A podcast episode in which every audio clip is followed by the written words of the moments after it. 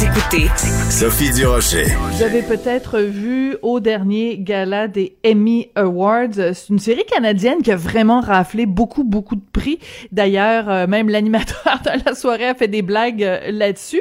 Mais ce qui est surprenant, c'est que c'est une série canadienne qui est quasiment incognito au Québec, la série Schitt's Creek. On va en parler avec euh, notre chroniqueur du vendredi, Thomas Leblanc, chroniqueur et animateur. Bonjour Thomas. Salut Sophie.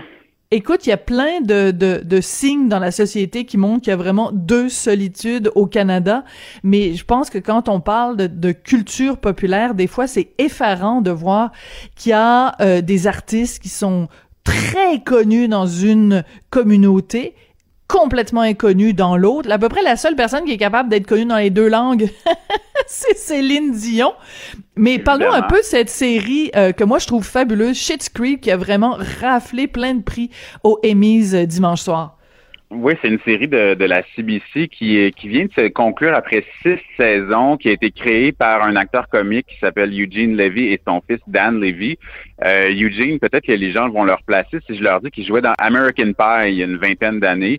Euh, donc, avec avec avec son fils, dans le fond, ils forment une famille dans la série, la famille Rose, qui est propriétaire d'un club vidéo. Ils sont super super riches.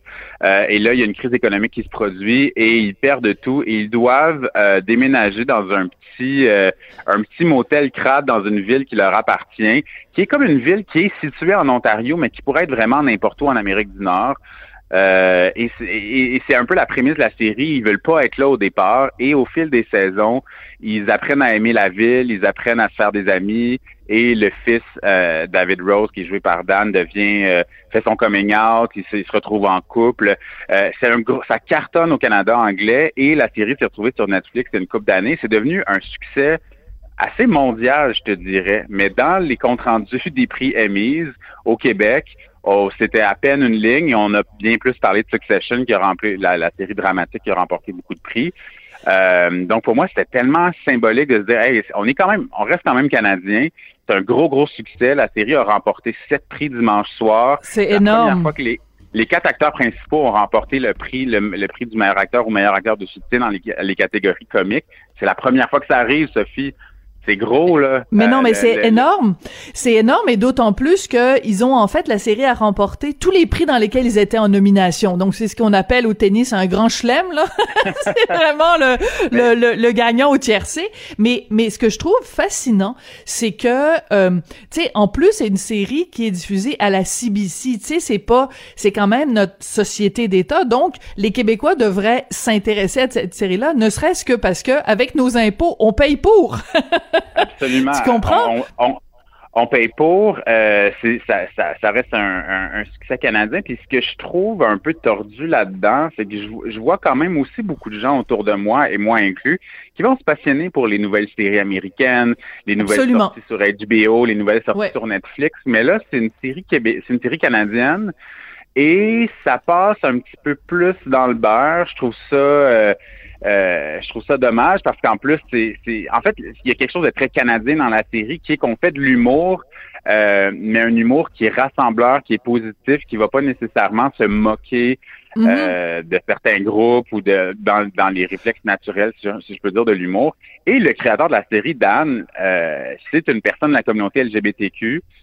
moi, ça me rend fier parce qu'en humour, c'est pas un milieu qui est facile pour un, un homme ouvertement même aujourd'hui, là, encore aujourd'hui pour un homme gay. Et dimanche, il a remporté le prix de, dans sa catégorie meilleur acteur de soutien en comédie, mais aussi meilleur réalisateur et meilleur auteur pour une série comique. C'est la première fois de l'histoire des Emmys que ça se produit qu'une hmm. même personne le même soir remporte ces trois prix-là. Et c'est pour ça, ouais. Et c'est et c'est pour ça que c'est d'autant plus euh, surprenant que dans les médias au Québec, c'est tous ces accomplissements-là, toutes ces victoires-là, n'aient pas été soulignés avec cet angle-là. Et je te dirais, pour avoir regardé quelques épisodes, là, j'en ai pas regardé, j'ai pas regardé au complet Schitt's Creek, mais j'ai regardé quelques épisodes.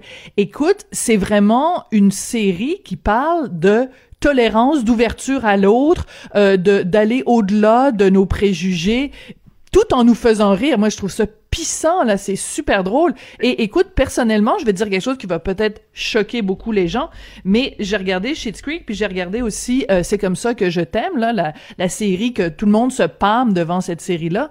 J'ai pas ri une seule fois. Je comprends pas l'intérêt de c'est comme ça que je t'aime. Euh, les, les, les blagues qui reviennent tout le temps, l'œil du lynx ou l'œil du tigre, je sais pas quoi. En tout cas, j'ai trouvé ça assez ordinaire comme série et je ne comprends pas que nos médias se soient entichés à ce point-là de c'est comme ça que je t'aime et est si peu parlé de Schitt's Creek. Là-dessus, je suis totalement totalement d'accord avec toi. Puis aussi, il faut, faut, vraiment terminer en soulignant le, le, rôle de Catherine O'Hara qui joue le rôle de Maura Rose, la mère. quel personnage hallucinant. Ah oui, ah, vraiment. Le personnage, l'actrice, vraiment très très drôle. Elle, pour les gens qui la replacent pas, elle jouait euh, dans Home Alone. C'est celle qui faisait la mère de. La mère? Oui, Tout à dans fait. Home Alone il y a une trentaine ah. d'années. Euh, vraiment excessivement drôle. Elle a toujours des, des, tenues et des perruques différentes dans presque chaque scène. C'est vraiment, vraiment une série bon, bonbon. Puis en plus, dans l'année qu'on vit, dans l'année difficile qu'on est en train de vivre, euh, ça fait comme du bien, les bonnes nouvelles. Donc pour moi, c'est vraiment la bonne nouvelle de la, de la semaine. Mais tout à fait. Et moi, je trouve que ça, ça, ça, ça confirme deux choses. Le, le, le, principe des deux solitudes et le principe aussi de nul n'est prophète en son pays. C'est-à-dire que cette série canadienne qui, normalement, devrait, au Canada français, être, euh, on devrait se taper les bretelles en disant, hey, il y a un petit peu de nous là-dedans. Ben, si la même série, euh, les Québécois avaient su que c'était une série qui venait du fin fond du Wisconsin ou une série euh, suédoise ou italienne ou espagnole ou n'importe quoi les gens l'auraient regardé et auraient ri abondamment. J'ai l'impression qu'il y a comme une espèce de, de, de préjugé, malheureusement. Ah, oh, c'est une série canadienne. Ah, oh, les, tu sais, les, les, les Ontariens, euh, c'est des gens plates. Euh, ils roulent les trottoirs à partir de 10 heures le soir. Ben non, ça fait le party, ce monde-là, puis c'est super drôle. Vraiment, un humour euh, absolument extraordinaire. Écoute, le deuxième sujet dont on voulait parler, en fait, c'est, moi, j'ai fait ma chronique de ce matin dans le Journal de Montréal, Journal de C'est aussi sur Netflix, on s'excuse, c'est vraiment, on est en train de faire de la grosse pub pour Netflix. C'est euh, un documentaire que je pense... Euh, Thomas, que tout le monde devrait voir, les jeunes comme euh, les plus vieux. Ça s'appelle The Social Dilemma et c'est sur ce monstre, ce Frankenstein digital que sont les médias sociaux. Moi, c'est un documentaire qui m'a terrifié. Toi, quel effet ça t'a fait? Euh, c'est venu confirmer quand même des, des, des, choses que je savais parce qu'on est on nous c'est vraiment une incursion dans, dans, les GAFA en Californie, dans Silicon Valley, on, on, particulièrement chez Facebook pour comprendre comment les comment ces sites-là fonctionnent, comment ils sont devenus aussi gros, aussi tentaculaires. Moi, j'ai ce que, ce que j'ai appris en fait là-dedans, c'est le rôle des algorithmes, le rôle des mathématiques. Je le connaissais déjà, mais je pensais que c'était encore dans l'avenir. Je pensais quand on disait les algorithmes vont contrôler nos, nos vies, je pensais que c'était au futur. Mais là, ce que j'ai réalisé en voyant de Social Dilemma, c'est que aujourd'hui, c'est le cas maintenant.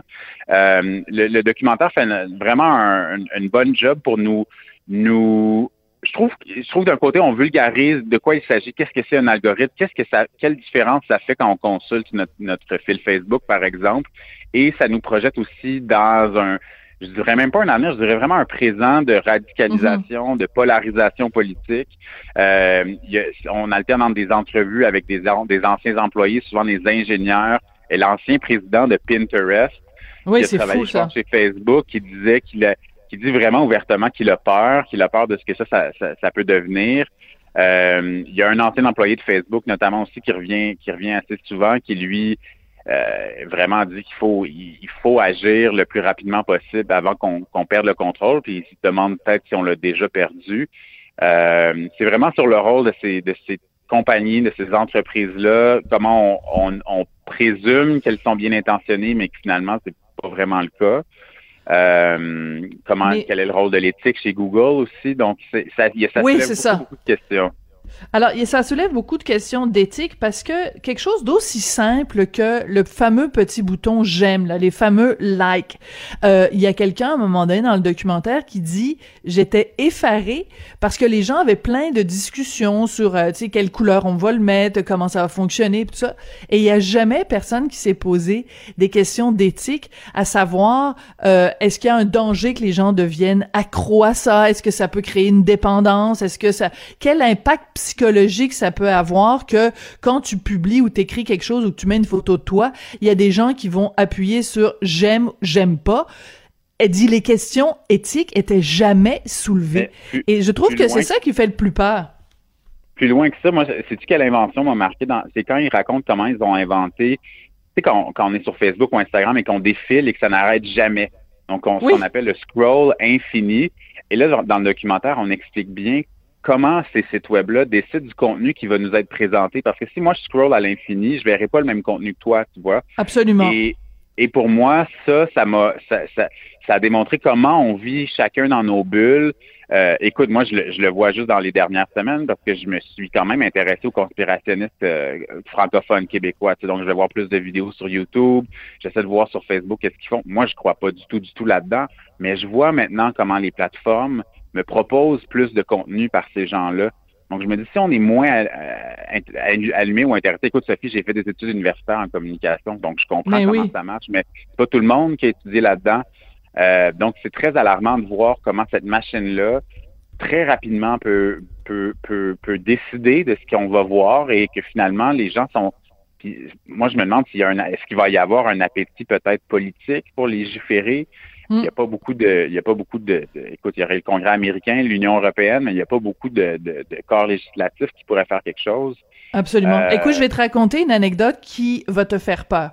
Ok, euh, donc dans le documentaire, ça montre vraiment à quel point, euh, tu sais, on donne de l'information à ces grands groupes financiers là, et à quel point justement avec les algorithmes, ils arrivent à, à nous, à nous, à nous influencer, à nous manipuler, etc. Bon, alors euh, il y a un ami à moi qui a euh, fait une publication Facebook pour dire bon, il avait vu Social Dilemma puis il dit moi ça fait longtemps que je n'utilise plus Google pour faire mes recherches parce que Google justement va t'envoyer systématiquement des gens qui pensent comme toi. ils vont ils vont orienter ton système de recherche. Il dit moi j'utilise un autre système de recherche qui s'appelle DuckDuckGo et je vous encourage fortement parce que DuckDuckGo il ne garde pas un historique de tes recherches donc tes recherches sont sont pas orientées. C'est beaucoup mieux d'utiliser DuckDuckGo. Fait que là je je je je je je mets un petit like sur la publication de mon ami, écoute, dans la même journée, comme par hasard, sur mon fil apparaissent des publicités de DuckDuckGo. Alors même cette compagnie-là, qui supposément n'est pas dans toute la le, complot là des algorithmes ciblés avec un historique puis tout ça, ben même eux ils sont parce que la journée même Écoute, dans les heures qui ont suivi, moi, j'avais jamais entendu parler de ma vie de DuckDuckGo. Puis là, comme par hasard, je suis inondé de publicité pour DuckDuckGo. Fait que ça me donne-tu envie d'utiliser DuckDuckGo au lieu de Google? Ben non! Mais ce qui est difficile aussi, c'est que Facebook, dans l'histoire de l'humanité, ça reste... On a jamais, il n'y a jamais un meilleur véhicule publicitaire plus performant, plus ciblé qui a été inventé à cette, échelle-là. Euh, donc là, on se retrouve devant une question, c'est est-ce qu'on doit euh, est-ce que est-ce que le, marché doit se priver d'un d'un outil aussi performant, aussi innovant? C'est presque c'est contre contre nature pour le capitalisme.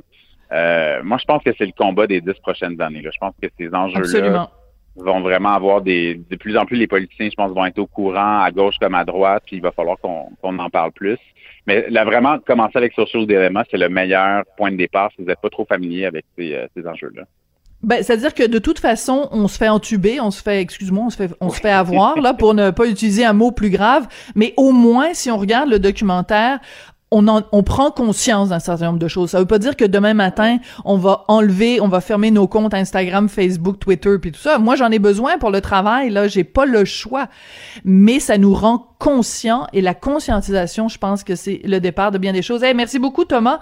Puis on se retrouve euh, vendredi prochain et vous allez pouvoir retrouver euh, l'entrevue que je viens de faire avec Thomas sur Facebook, sur Twitter, sur Instagram, sur TikTok, sur Snapchat. Ah, qu'est-ce que tu veux, on est quand même un petit peu prisonnier de ça.